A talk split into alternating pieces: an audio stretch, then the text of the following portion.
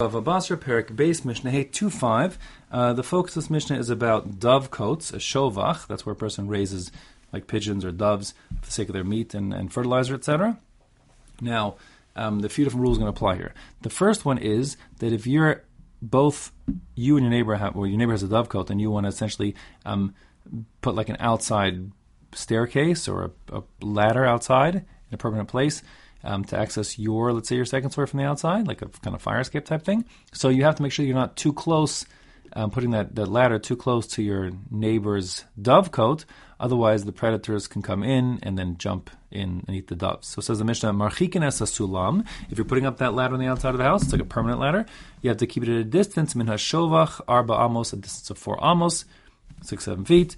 Kadei shalo tikpot hanamiya so that um, a predator like a Namiya can't jump in off of the ladder into the dovecote. Namiya seems to be translated everywhere as a marten. This is based on a Rashi.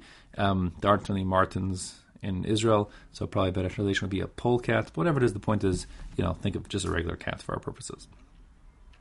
Um, Vesa kosel mina mazlecha arba amos. A separate point here now, which is the mazlecha is like a gutter, a rain gutter.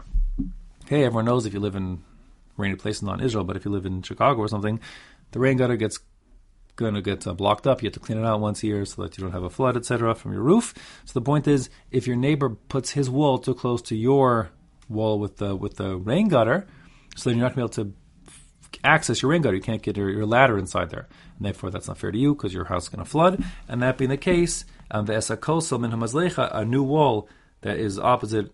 Um, uh, wall that has a rain gutter. Arba amos, again, the new neighbor needs to leave four amos space so that a ladder can get inside there so he can access um, his rain gutter, so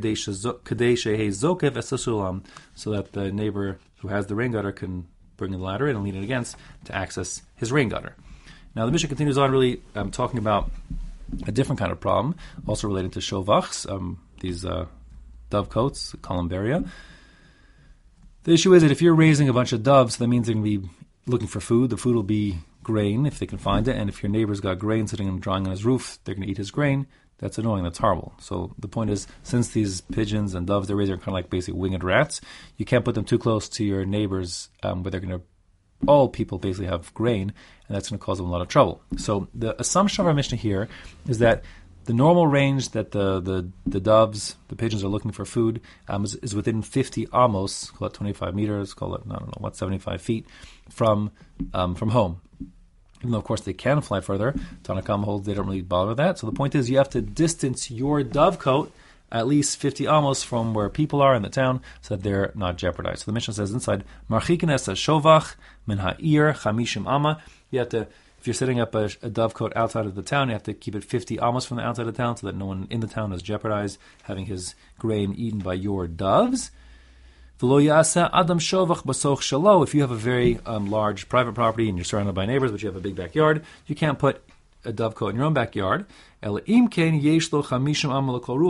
you have 50 amos in all directions from your dovecote, in which case you could say, listen, even if I'm in a city, but I have a lot of space, and my neighbors aren't messed up because the doves are getting most of their food from within 50 amos. The Rebbe says, wait a second. It's true that they get most of their food within 50 amos, but doves can fly far. And if you look for food, they're going to get other people's food at a greater distance. Therefore, Rebbe Yehuda Omer, base arbaat kurin, malo sheger hayona.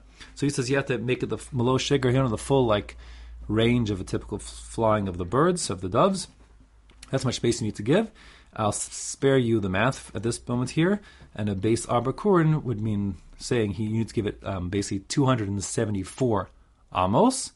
Um, however, that's calculated not for now. It doesn't really matter, I don't think. The point is, um, you have to have 274 amos in all directions between your dovecote and people's homes. So you don't mess them up. Vim im lakacho. However, if you are a new purchaser, you buy a house and there's an existing dovecote on the house premises, Afilu base rova, even if it's very close to someone, else's house or other houses of town, base rova here means essentially 10 amos. Again, I'll spare you the math right now. So then, since even though you're very close to everyone else's houses, and they could say, listen, um, your dovecote's causing us trouble, harehu bechezkaso, the new owner can say, listen, this house has been here for a long time. I can only assume safely that since this guy had a dovecote here for a long time, you let it, and now you're trying to change the rules on me. No, I'm, I bought this house under those conditions. You can't change the rules on me now. So he can keep the status quo and retain his dovecote as is, and they're stuck with it, unless, of course, they could show that's not the case. They're really, you know, prior to moving his moving in, they already had been trying to get rid of that dovecote.